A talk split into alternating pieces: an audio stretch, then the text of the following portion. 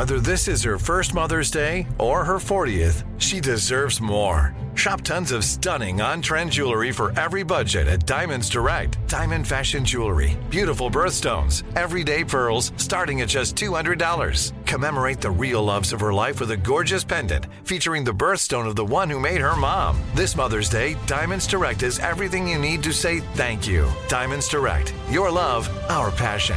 Online at diamondsdirect.com. I'm Tracy from Stuff You Missed in History class. Are you a small business owner or even someone who dreams of entrepreneurship? Then check out season two of Mind the Business Small Business Success Stories from iHeart Podcasts and Intuit QuickBooks. Join hosts Austin Hankwitz and Janice Torres as they interview entrepreneurs sharing insights around starting and nurturing a small business. You won't want to miss these inspiring stories of entrepreneurship and discovering ways to business differently so you can too.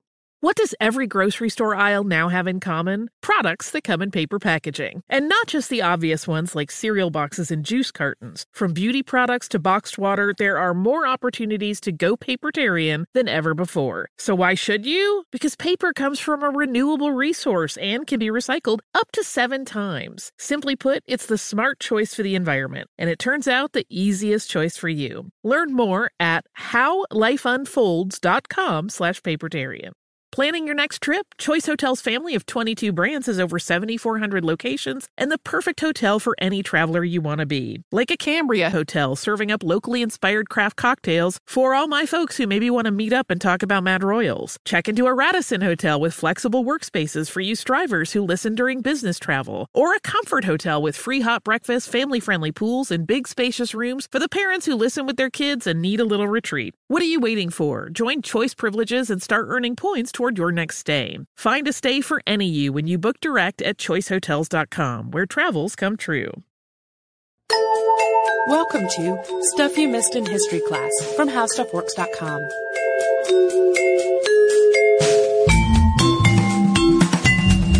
welcome to the podcast. I'm Holly Frey. And I'm Tracy V. Wilson. So sometimes we will pick a topic because it seems interesting and light. Like we've had a lot of heavy stuff, so you and I have both been pretty open that we're looking at just some less intense, troublesome fare. Less horrifying. Yeah. Uh, and then while you're doing the research on that thing that seemed like it would just be cool and fascinating, you discover a whole other story that you didn't know was there.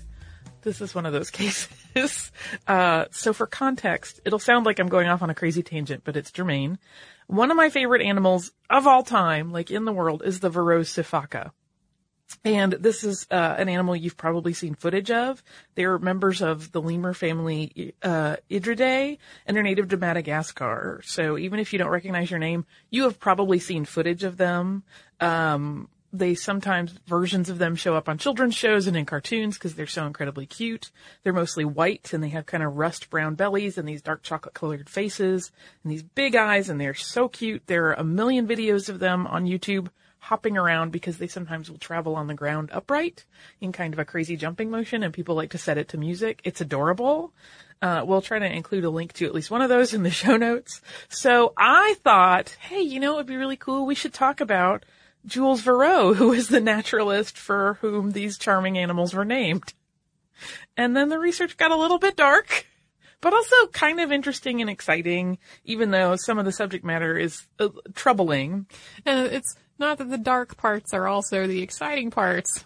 No, Those it's are largely just, two different parts. uh, there's a lot of different elements to the story, and it really involves an entire family and sort of their family business. Uh, it's involves botany and taxidermy and grave robbing and the Paris Exposition and kind of a lot of different things that we've talked about on the show before in, in different episodes.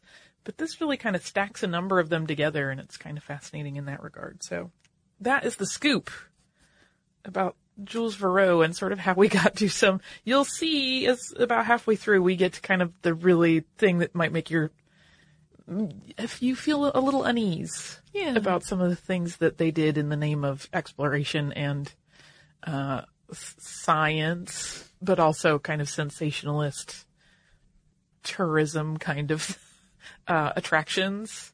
So normally we would start an episode that revolves around the actions of people like this. By talking about the early lives of those people. But this is kind of tricky in this case because uh, even though there was some fame and notoriety to the family, the accounts of like what their childhood, what the the family, the patriarch, and then his children who really become the, the prime point of the story, like what their home life and their childhoods were like, it's pretty sparse, and there's a lot of really contradictory stories. So Yeah, it's sort of this happens a lot with much older history where it's sort of like and suddenly there was a mathematician. Yeah, this seems recent enough that I'm like, there should be more stuff. But I think part of it is that because there is a lot of exploring that happened. And at one point there was a ship that sank with some things. Like I'm wondering if documents got lost or journals got lost along the way. Yeah. So that's the scoop. So in 1803, taxidermist Jacques-Philippe Verreaux opened Maison Verreaux, which was a taxidermy house. So Maison Verreaux provided taxidermy specimens to museums and collectors. And this was the foremost supplier of natural exhibit pieces, and work from the Verreaux family business is still on display in museums throughout the world. Actually, now I'm wondering if there were any at the I went to a very odd museum a couple of weekends ago that was full of really old taxidermy specimens, and now I wish I had made note of who had prepared them all. It's very possible. There are like a lot of big name museums that still have their pieces, and one of them we're to talk about at length a little bit later. But I suspect because we're talking about huge volume that these guys were doing in terms of the specimens they prepared, and uh, there, I'm sure some of that has trickled out into much smaller uh, and sort of less flagship museums that are a little bit more specialized. But so Jacques Philippe and his wife Josephine had three sons. So there was Jules Pierre, who was born in 1807, Jean-Baptiste Edouard, who went by Edouard throughout his life, in uh, 1810, and their youngest son was Joseph Alexis, and he went by Alexis. When their oldest son, Jules, was 11 or maybe 12, because the accounts vary a little bit, he traveled with his uncle, naturalist Pierre de Lalande, to South Africa. Jules was in South Africa until he was 13, and when the two of them came back, they brought more than 130,000 specimens home with them. This number was mostly made up of plant specimens, but there were also almost 300 mammals, more than 2,000 birds, and several hundred fish and reptiles. And then also in their collection were a number of human skulls and full skeletons which had been exhumed from their burial spots in Cape Town. And one of the larger specimens that they brought back uh, was the skeleton of a hippopotamus, which I don't think had ever been uh, collected before, and that went on display at the Paris Museum of Natural History. Once he was back in Paris, Jules studied anatomy and taxidermy, and he had this natural proclivity for preserving biological samples. Yeah, he very uh, almost effortlessly sort of fell in line with the family business. Like he was just really naturally extremely good at, at mounting specimens. And in 1825, uh, so Jules had been studying for a while. His uncle Pierre died. That was the uncle that he had traveled to Cape Town originally with. And so Jules actually returned to Cape Town after Pierre's death. And eventually, while he was working there, he helped to establish and become curator of the South African Museum. And that was a post that he officially began in 1829, although the wheels were turning on getting it set up before that. Uh, and he also, the whole time he was there, continued to collect samples of both flora and fauna. During this second collection phase, it just became glaringly obvious that he was going to need help. So he sent for his brother Edward. The second son of Maison Verreau made this journey to Cape Town in 1830. Yeah, so that was just the year after uh, Jules became uh, Jules assumed his post at the South African Museum. And during this time, there's also some interesting, it's almost like a side note in a lot of the, the accounts you read. Uh, he became interested in seeking out sort of mythological creatures to see if they had any basis in reality. So he was actually searching for a unicorn during this time and also, uh, an elephant bird, which was apparently extinct. It was also during this time that the Verreau brothers came into possession of an item that would just be extremely controversial, and I would say justifiably so long after the two of them were gone. But before we get into this sort of grim bit of taxidermy, do you want to pause and have a word from a sponsor so we don't interrupt sort of the dark weirdness with, Let's do. okay. I'm Tracy V. Wilson from Stuff You Missed in History class. Did you know small businesses make up 99.9% of all businesses in the United States? The world is powered by entrepreneurs, and if you're a small business owner or even someone dreaming of starting your own business, then you'll want to check out season two of Mind the Business Small Business Success Stories from Ruby Studio, from iHeartMedia, and Intuit QuickBooks. And every episode, hosts Austin Hankwitz and Janice Torres talk to entrepreneurs about how they've grown from the the lessons of launching and nurturing a small business and how they have found success being their own boss. From the excitement of first starting out to finding the right tools and resources to process invoices and payments like QuickBooks Money, you won't want to miss these inspiring stories of entrepreneurship and discovering ways to business differently so you can too. And if you're a small business owner or even someone dreaming of starting your own business, then you'll want to check out season two of Mind the Business Small Business Success Stories from Ruby Studio, from iHeartMedia, and Intuit QuickBooks.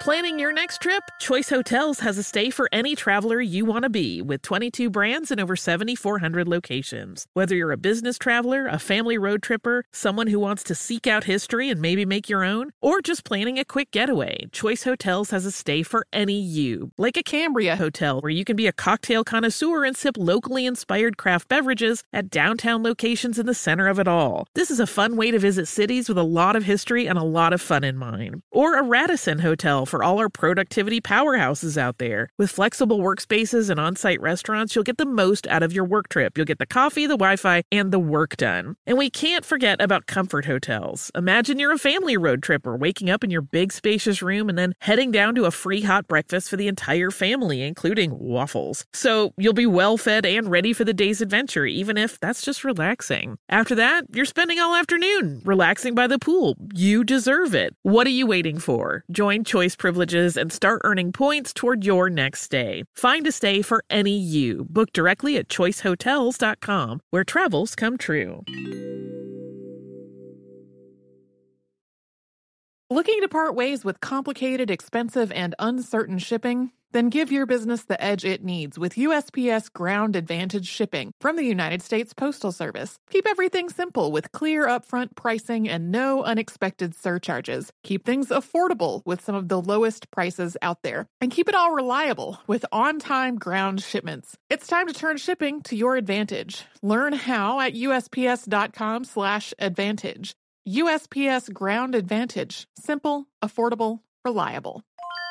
When you think about the future, what kind of technology do you envision? Whatever the future holds, artificial intelligence will undoubtedly be at the heart of it all. Join Graham Class as he hosts season two of Technically Speaking, an Intel podcast from Ruby Studio in partnership with Intel. Explore the future of technology that's rapidly evolving our world today with the help of AI. There is still so much work and research needed to fully understand the power and potential of AI, and Intel is at the forefront of implementing AI in revolutionary technology that's changing the world we live in for the better. In each episode, Graham interviews the minds transforming medicine and healthcare, retail, entertainment, personal computing, and more while pioneering new uses for AI in these spaces. Tune in every other Tuesday and explore the latest technology that's changing our world today and creating a more accessible tomorrow. Listen to Technically Speaking, an Intel podcast on the iHeartRadio app, Apple Podcasts, or wherever you get your podcasts. Uh, and now we will return to the Verreaux brothers. Okay, so before the break, Edouard had traveled to South Africa to assist his older brother Jules in the collection of specimens, both for the museum where Jules was a curator and for return to Paris to be sold to collectors as part of the ongoing uh, family high-end taxidermy business. And while the search for a unicorn or some other mythical animal didn't pan out, they did get their hands on a human specimen. And this particular piece actually involved a grave robbing. Um, uh, what is believed possibly, this isn't 100% confirmed and we'll talk about this later, to be a native Botswana man was taken from his resting place, preserved and mounted. And in a letter to Paris Museum director Georges Cuvier, Jules wrote, quote, an object which is not the least interesting in our collection is a stuffed Bushwana, so it's a little bit of a wiggly way to say Botswana, uh, which is very well preserved and which was about to cause my death, because in order to get it, I was obliged to disinter it at night in places guarded by his fellows.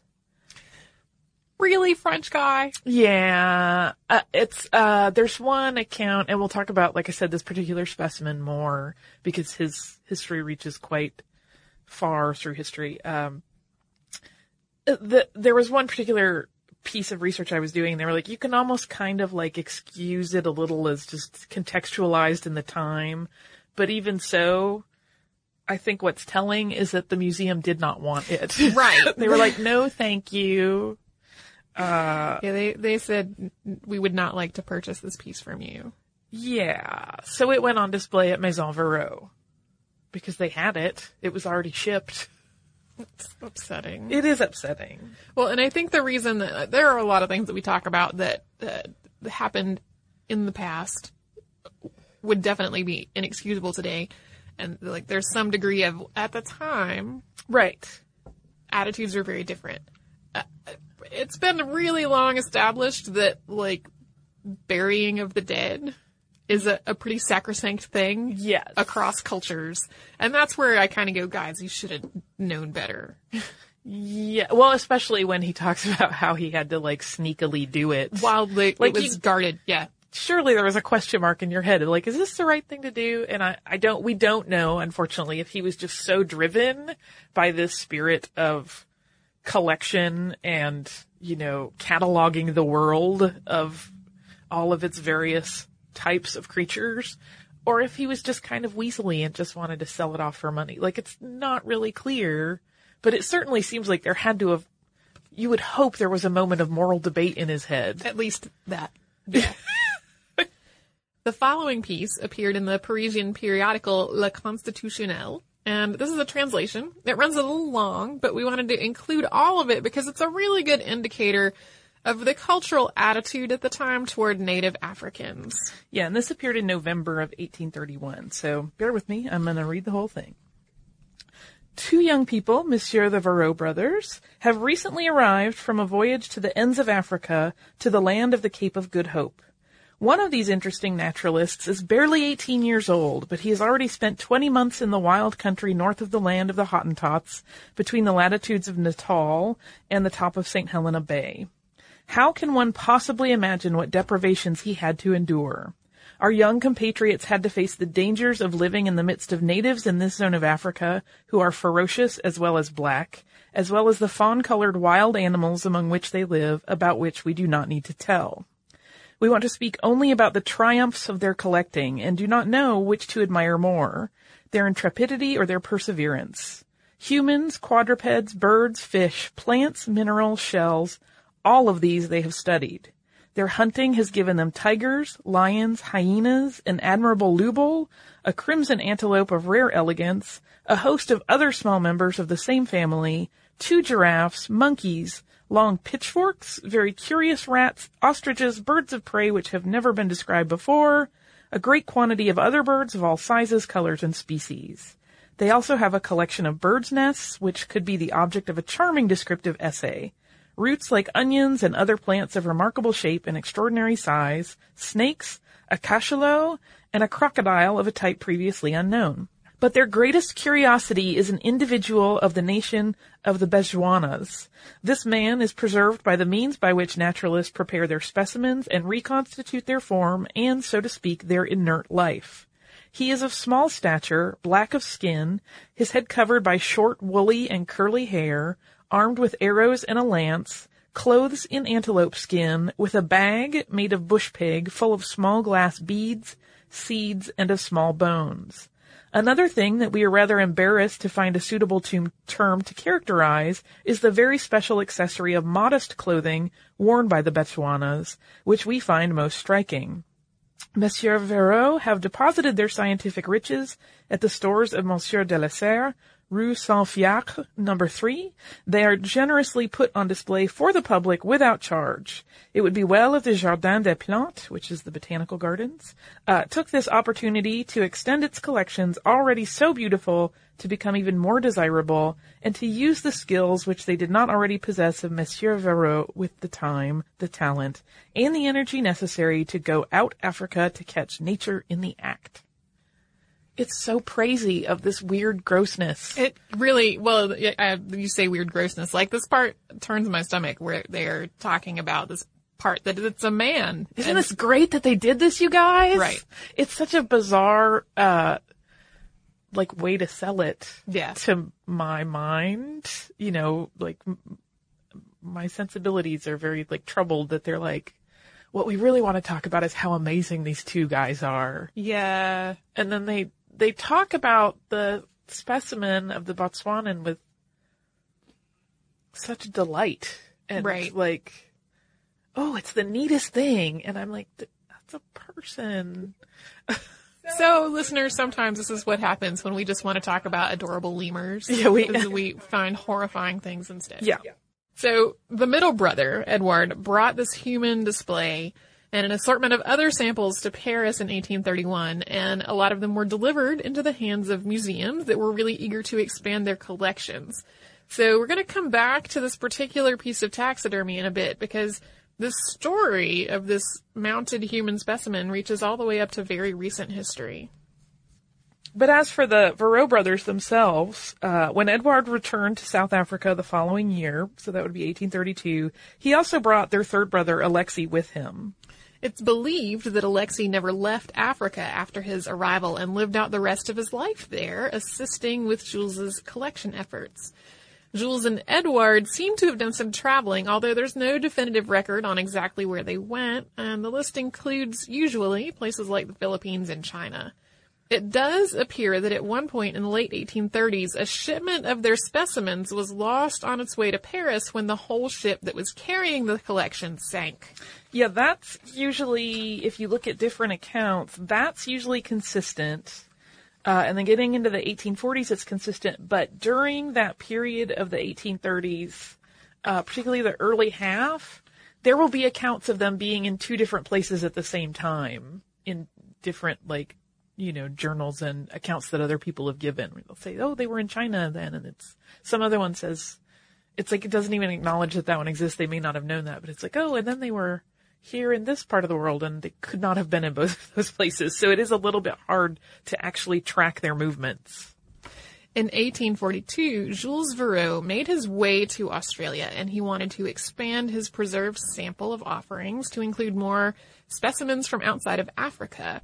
He explored New South Wales and Tasmania and he gathered all kinds of botanicals, insects, birds, and mammals. And again, he gained some, the possession of some human remains. Yeah, uh, they, you know, have, it comes up periodically that they had multiple samples of human remains. It, it's usually believed by most people, I think, that they really only uh, did the one mounting of a human and that the rest were sort of like bones that have been discovered along the way. They may have, we talked about them disinterring some bodies in South Africa, uh, some of the skeletons, but just for context, there was just the one taxidermied human that we know of. It's one too many. It is. But I just want to make that clear that this wasn't like a, they weren't making a career of taxidermying Right. people. Uh, so after five years of exploring Australia, Jules returned to Paris, and for several years he worked on organizing and naming the collection, uh, both the new things that he had brought as well as you know sort of placing them in context with other specimens that he had collected through the years. He was eventually employed as an assistant naturalist at the Paris Museum of Natural History, and that started in 1862. So it had been more than a decade that he had been kind of working on classifications and and descriptive catalogs of all of his various pieces that he had gathered throughout the world. Jules had continued to work on his taxidermy throughout his whole life and his travels, but it's in the late 1860s that he made one of his most famous mounted tableaux, and it was entitled Arab Courier Attacked by Lions. In this display, a mannequin outfitted in the black cape that was typical of the Arab and Tuareg dress of North Africa is featured in the fictional moment that he's pulled off of the camel he's riding by two Barbary lions. An Arab courier won the gold medal for excellence at the Paris Exposition in 1867.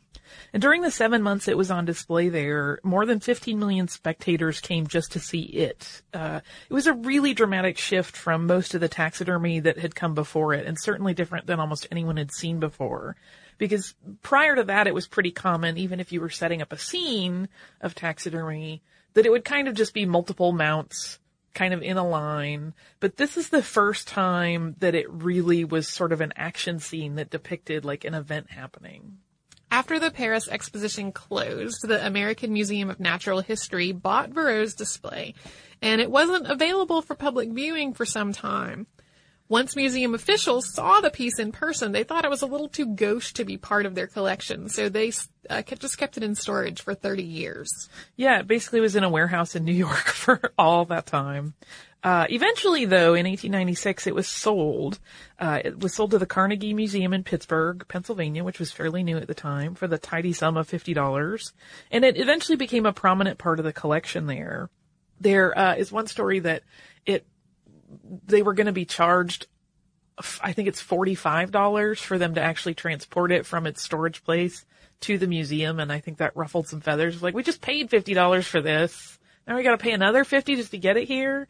Uh, but it did eventually make its way to the collection. And while there have been rumors throughout the years that the man on the camel was an actual human, it is not. And that's one of those things that has been debated. There was a restoration point where it was worked on because there had been, you know, some degradation of the, the specimen. Uh, but even so, I think most people and most museum curators that have been involved with it don't think it was ever an actual human but because of the precedent of the Botswanan man, they there have always been some suspicions. And as a side note, Barbary lions went extinct not long after the the assembled this tableau.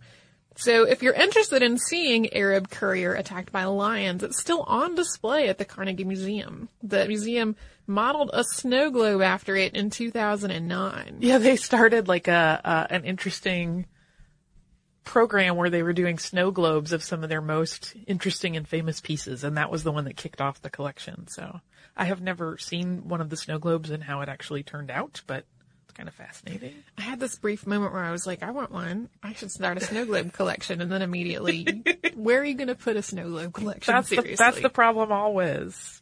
Uh, so both Edouard and Alexei died in 1868. And in 1870, so that was right after this big sort of triumph at the Paris Exposition of uh, Jules's piece. And in 1870, Jules Verreaux left France as the Franco-Prussian War began, and he fled to England, and he lived there for three years before he died. And when he had sold uh, the Arab Courier piece to the American Museum of Natural History, he sold with it to them uh, the vast majority of the collection of Maison Verreaux. And uh, there's been some speculation that he actually knew his health was already pretty dicey at that point, and he wanted to make sure the collection went somewhere, uh, and somewhere that was a museum that would understand what exactly they were getting, uh, because it's been uh, discussed by some historians that he probably was already pretty sick from the ongoing exposure to chemicals used in taxidermy that he had basically been doing since he was a child. Mm-hmm. So uh, he was not in great health at that point.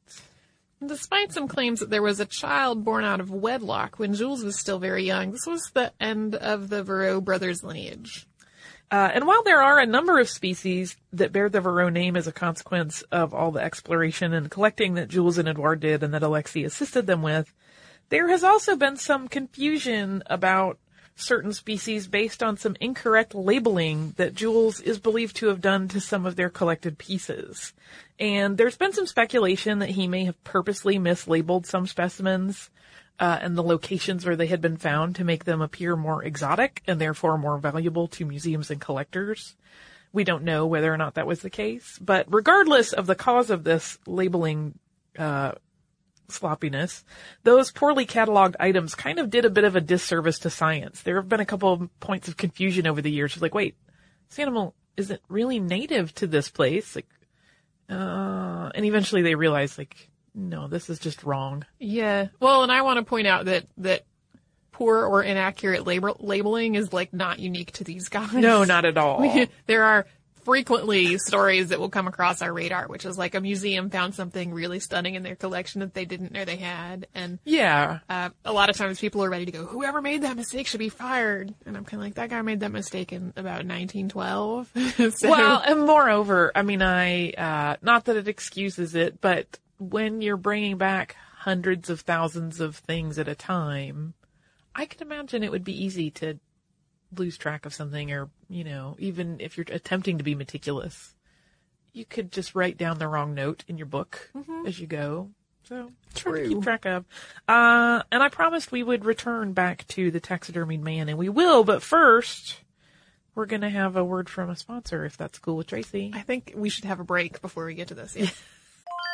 I'm Tracy V. Wilson from Stuff You Missed in History class. Did you know small businesses make up 99.9% of all businesses in the United States? The world is powered by entrepreneurs, and if you're a small business owner or even someone dreaming of starting your own business, then you'll want to check out season two of Mind the Business Small Business Success Stories from Ruby Studio, from iHeartMedia, and Intuit QuickBooks. And every episode, hosts Austin Hankwitz and Janice Torres talk to entrepreneurs about how they've grown from the lessons of launching and nurturing a small business and how they have found success being their own boss. From the excitement of first starting out to finding the right tools and resources to process invoices and payments like QuickBooks Money, you won't want to miss these inspiring stories of entrepreneurship and discovering ways to business differently so you can too. And if you're a small business owner or even someone dreaming of starting your own business, then you'll want to check out season two of Mind the Business Small Business Success Stories from Ruby Studio, from iHeartMedia, and Intuit QuickBooks. Planning your next trip? Choice Hotels has a stay for any traveler you want to be with 22 brands and over 7,400 locations. Whether you're a business traveler, a family road tripper, someone who wants to seek out history and maybe make your own, or just planning a quick getaway, Choice Hotels has a stay for any you. Like a Cambria hotel where you can be a cocktail connoisseur and sip locally inspired craft beverages at downtown locations in the center of it all. This is a fun way to visit cities with a lot of history and a lot of fun in mind. Or a Radisson hotel for all our productivity powerhouses out there. With flexible workspaces and on site restaurants, you'll get the most out of your work trip. You'll get the coffee, the Wi Fi, and the work done. And we can't forget about comfort hotels. Imagine you're a family road tripper waking up in your big spacious room and then heading down to a free hot breakfast for the entire family, including waffles. So you'll be well fed and ready for the day's adventure, even if that's just relaxing. After that, you're spending all afternoon relaxing by the pool. You deserve it. What are you waiting for? Join Choice Privileges and start earning points toward your next stay. Find a stay for any you. Book directly at choicehotels.com, where travels come true. Looking to part ways with complicated, expensive, and uncertain shipping? Then give your business the edge it needs with USPS Ground Advantage shipping from the United States Postal Service. Keep everything simple with clear upfront pricing and no unexpected surcharges. Keep things affordable with some of the lowest prices out there. And keep it all reliable with on-time ground shipments. It's time to turn shipping to your advantage. Learn how at USPS.com slash advantage. USPS Ground Advantage. Simple, affordable, reliable. When you think about the future, what kind of technology do you envision? Whatever the future holds, artificial intelligence will undoubtedly be at the heart of it all. Join Graham Klass as he hosts season two of Technically Speaking, an Intel podcast from Ruby Studio in partnership with Intel. Explore the future of technology that's rapidly evolving our world today with the help of AI. There is still so much work and research needed to fully understand the power and potential of AI, and Intel is at the forefront of implementing AI in revolutionary technology that's changing the world we live in for the better. In each episode, Graham interviews the minds transforming medicine and healthcare, retail, entertainment, personal computing, and more while pioneering new uses for AI in these spaces. Tune in every other Tuesday and explore the latest technology that's changing our world today and creating a more accessible tomorrow. Listen to Technically Speaking, an Intel podcast on the iHeartRadio app, Apple Podcasts, or wherever you get your podcasts. So, back to our story and to the part that I promised we would come back to. You're probably wondering what happened to that taxidermied man from Botswana. Uh, well, in the 1880s, a Spanish taxidermist and veterinarian named Francesc Darder, it's probably pronounced differently, but usually it's uh, said that way when people are just discussing it uh, in the sources I looked at, purchased the piece. Uh, and originally he was gonna, he put it on display at the um, Spanish Exposition, and then after he passed, it landed in the Darder Museum of Natural History, which is in Spain.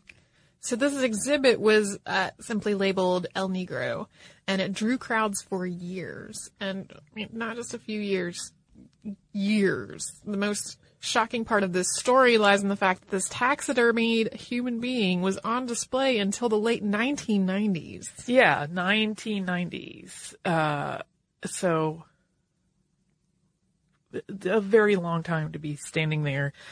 I think the part that really gets me is that this was not a person. Like I could almost see a taxidermied human being on display if that had been their wish. Like there are certainly people that have donated their Oh, yeah. bodies, and I get this is like a grave robbed situation.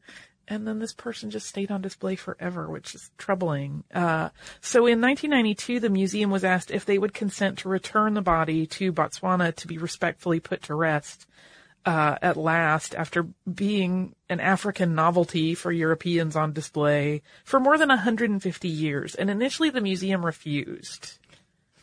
If this were happening today, the internet would Jump all over it. Uh huh. So, writing for the New York Times in 2000, Rachel Swarns stated the significance of the display piece. And here's a quote. To Africans, he was a symbol of racism lingering from the turn of the century when blacks were paraded as freaks in the vaudeville shows and natural history museums of Europe and America. Yeah, he was certainly not the only instance of this happening. Uh, but this really became an, uh, a case where people thought like, this is correctable. Like we can at least make this a better situation. And so the Spanish government and the Organization of African Unity really worked in collaboration to try to convince the Darder Museum to just acquiesce to this request and finally let El Negro go home. Curators at the museum, it, seemed like they almost based on what I've read, I mean, I, I haven't seen interviews with these people or seen their firsthand accounts, but the way it reads, it sounds almost like they were just kind of bristly that they were hurt that they had been called racist. And so is that really tricky thing where they were like, no, we're really respectful about this display and we put it in context. Uh, you know, we talk about the history and the nature of exploration and specimen collection in the early 1800s and, but eventually they kind of saw the error of that whole logic loop. And so they did give in to this request and the body was finally released.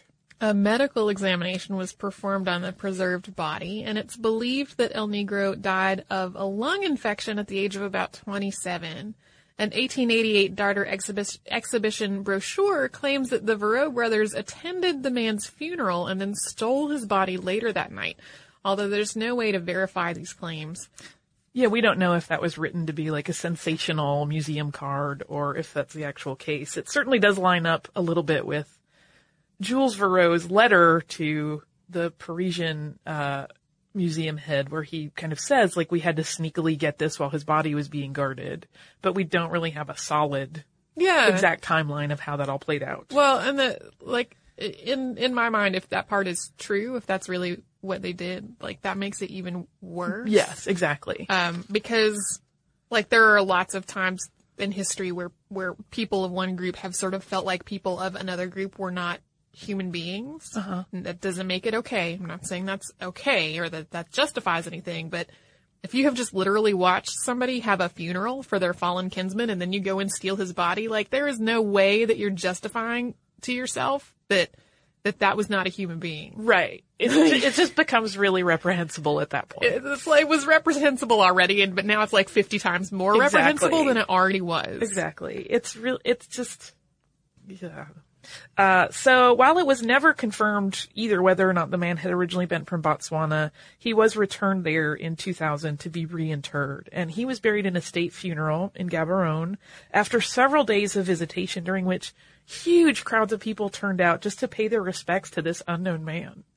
At the funeral, Foreign Minister Lieutenant General Mompati Merafhe said in his speech, Today, 170 years later, we're gathered here not only to reinter the body in African soil where it likely belongs, but also to cleanse that act of desecration, restore the dignity of a common ancestor, to appease the spirits of Africa, and, above all, to correct a wrong which has no statute of limitations. So I thought it was going to be about cute lemurs. And then it was about something. And then it, it became a Really mu- different. which is really sort of a more important story. It's not sort of. It really is a more important story to tell. It just wasn't what I thought I was getting into at the beginning. But uh, I'm glad that that came to light as I was researching because I remember thinking, oh, I got to do something on the Verreaux brothers. They're taxidermists. They discovered all these animals. Whoa, they did horrible things. Whoa. well, and you and I have these conversations sometimes while you're researching at your desk and I'm researching at my desk, and we have these instant message things where like one of us is expressing horror or delight or surprise or whatever, and I like I got this. I think it was I am for an I am from you where you were like, uh, this turned out really, really upsetting. I, I didn't think this was happening. It is. Yeah. But again, like I said, that's an important story to tell. And, uh, you know, I'm, we were certainly around when all of this was happening in the late 90s the and 90s, 2000s. Yeah, but I don't I really don't- remember seeing anything about it. Well, I don't remember Which anything. could just be me. I wasn't tuned into it, but Yeah, and I think I I probably I don't know if I heard specifically about it or not. I like there has been enough in the last few decades uh, controversy and debate about repatriation of various artifacts and things. Um, that it's like I I don't know if among hearing about those stories I also heard about this one or not. It definitely I don't remember specifically hearing about it. yeah, it did not stick out in my mind. Uh, but that is the scoop. On happier notes, You have some listener mail. I do indeed. I have two pieces. These are both related to our uh, Halloween candy episode. I know we've read some of that, but one of these is kind of a counterpoint to a previous listener mail, and the other one is so hysterical that I was cackling at my desk and people thought I might have gone off the deep end. Uh, so the first one is from our listener Pavia, and you may recall on a recent episode uh, one of our listeners that had worked in the confection industry replied to my query during that episode about how I thought candy making sounds kind of dangerous to me. And he said, Oh, it is. There have been lots of burns when I worked in that industry. And It's pretty graphic. it was really graphic. We didn't read the actual letter because it was just very graphic. uh, but this one comes from another person that works in the candy industry. And this is a different perspective. She says, Hello, Holly and Tracy. I work at America's oldest continuously run confectionery, Shane Confectionery in Philadelphia. The confectionery was built in 1863 and the storefront opened in 1911. The current owners use the shop as a tool to help inspire interest and understanding in history. We still make 95% of our chocolates in-house on gas stoves in large copper pots and with a buttercream churner that was made in the 19 teens. Hot sugar is painful, but candy making is not as perilous as you presumed, even with the old large pots. We wear leather gloves as oven mitts, and we always grab a friend to help transport and pour if the pots are not easily handled. I am sure the confectioners at Wonderly were either fairly strong or they poured in pairs. So that's a whole other perspective of no, it's yes, it's dangerous, but we handle it very carefully. Good for being careful as well. Which might be, it could just be the difference of being at, um, you know, it, it is a long established confectionery, but it sounds like it is not a big factory. Right. It is sort of a smaller uh, operation, which might lead to better care procedures Yeah. than large factories often do. Well, and the one that we got that we didn't read made it sound as though they were uh, sort of quote handmade confectioner, yeah. but also quite large and a little more in really high volume. factory volume oriented. Exactly. So that's the scoop. So it can be dangerous, but a lot of people take very good precautions and it's perfectly safe for them. The other mail that I have comes from our listener, Dwayne. Uh, and he, this is actually, there are two stories in this and they are both really funny. So I'm going to read the whole thing. Uh, your recent candy corn episode about Halloween reminded me of two stories. You mentioned the history of trick or treating, and that reminded me of a story my mom always tells. When she was a little girl in the early 1940s, she lived in a very small town in the Missouri Ozarks. Halloween did not exist there until a new kid moved into town and asked if the kids were going trick or treating. Nobody knew what the kid was talking about. And after an ex- explanation of how stuff worked, see what I did there? He says, uh, all the kids decided it was a great idea and ran up to the first house and screamed, trick or treat! Oh no! Of course, the people in the house didn't know what was going on. When they answered the door, all the kids in town, about ten of them, stood there demanding candy. The lady of the house had no candy, but invited the kids in for a small slice of pie. After having eaten the pie, the kids went to the next house where of course the homeowner also knew nothing of trick or treat, but invited the kids in for a drink of hot chocolate. The kids continued through town in this manner, always invited in, always getting some sort of treat, apples, leftover cake, or milk, uh, in, and in several cases sat down to share in the dinner of the homeowners. Mom said it was a really strange night and she probably ate dinner five or six times. I love that. Uh, in that episode, you also spoke of the demise of homemade treats during Halloween. A friend of ours recounts the story of when she was around 12 and her parents decided to go out for the evening and left her home with a huge bowl of candy to hand out to the trick-or-treaters. Our friend loved handing the candy out, but she was overzealous in her distribution and quickly realized that she was running out of candy way too early in the evening. She panicked and decided she had to have something to hand out rather than turn off the porch light, so she put on a big pot of boiling water and cooked all the noodles in the house. Spaghetti, egg noodles, any form of pasta she could find. Then she drained it and started placing it in baggies and twist tying them closed. Trick-or-treaters were then surprised when a baggie of hot cooked noodles landed in their goodie bag. I can't even. I love it. Um, our friend doesn't remember if the number of trick-or-treaters dropped off sharply in the following year or not.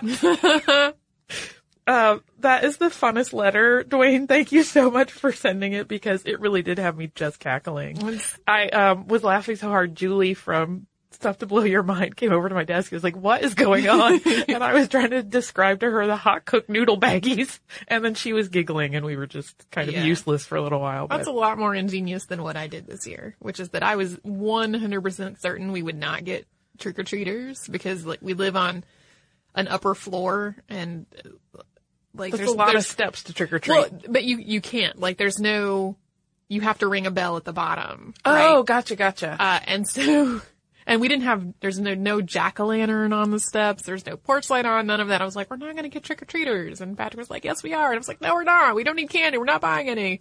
Uh, Of course we got trick-or-treaters and they rang our bell three or four times. And so I went downstairs to make sure it wasn't the police or something having an emergency. And I saw that it was trick-or-treaters and I hid. We hid this year too. Yeah. We, um, my husband kind of put his foot down because one of the first years we were in our house, we haven't been there very long, but like five years. We did the candy thing and it, I, this is the peril of the modern age because I think, um, kids were texting each other that our house was a good one because I'm not kidding. Like entire pickup trucks full of children would come stop in front of our house, pour out trick or treat, get back in the truck and go. They didn't trick or treat at any of the other houses on our cul-de-sac. That's and great. so like I had to send poor Brian out three times for more candy and he was like, that was like a $150 Halloween. Like I don't want to do that every year. Yeah. So, um, that makes sense. we kind of have hidden in the in the basement and played video games the last couple of years. Yeah. Well, I felt more bad for uh for Patrick, who apparently really likes to give out candy on Halloween, which I didn't know. I've never really had trick or treaters anywhere I've lived before. I felt more, so I felt worse for Patrick than for the kids because they got plenty of candy from other houses. Yeah. So Halloween. It does some fun things. Um, so, if you would like to write us any stories of crazy things you've given out at Halloween, I still think hot bags of noodles is pretty great. Uh, you could do so at historypodcast at howstuffworks.com. You can also connect with us at facebook.com slash missedinhistory, on Twitter at missedinhistory, with missedinhistory.tumblr.com, and at pinterest.com slash missedinhistory. You can also visit our Spreadshirt store at missedinhistory.spreadshirt.com, and you can get Missed in History things to wear or cart around with you or enjoy at home. Uh, if you would like to do a little extra research on what we've talked about today, you can go to our parent site, How Stuff Works. Type in the word taxidermy in the search bar and you'll get an article called How Taxidermy Works. There's also a pretty fun quiz about taxidermy. Uh, and you can research that. You can also go to our website, which is missedinhistory.com, where you can see the show notes, our entire archive of all episodes, the occasional fabulous blog post, usually by Tracy, uh, and we encourage you to come and visit us there. So you can hang out at missedinhistory.com or again, our parent site, which is howstuffworks.com. For more on this and thousands of other topics, visit howstuffworks.com.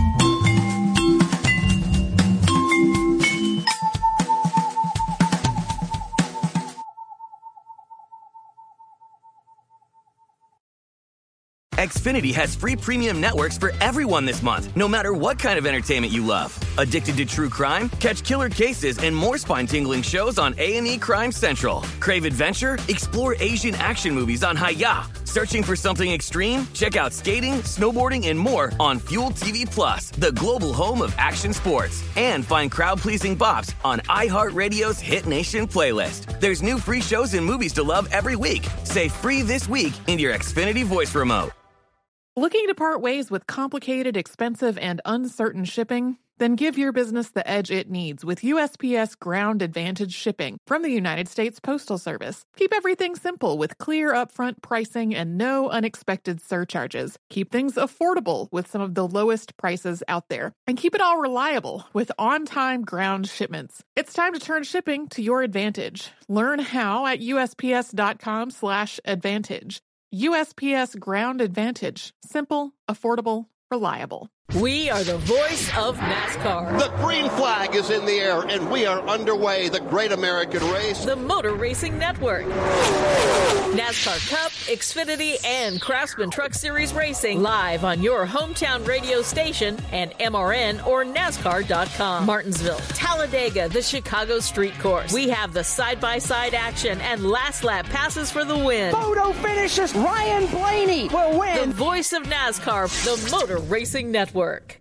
Xumo Play is your destination for endless entertainment. With a diverse lineup of 350 plus live channels, movies, and full TV series, you'll easily find something to watch right away. And the best part? It's all free. Love music? Get lost in the 90s with iHeart 90s, dance away with hip hop beats, and more on the iHeartRadio music channels. No logins, no signups, no accounts, no hassle. So what are you waiting for? Start streaming at play.xumo.com or download from the app and Google Play stores today. All you can stream with Xumo Play.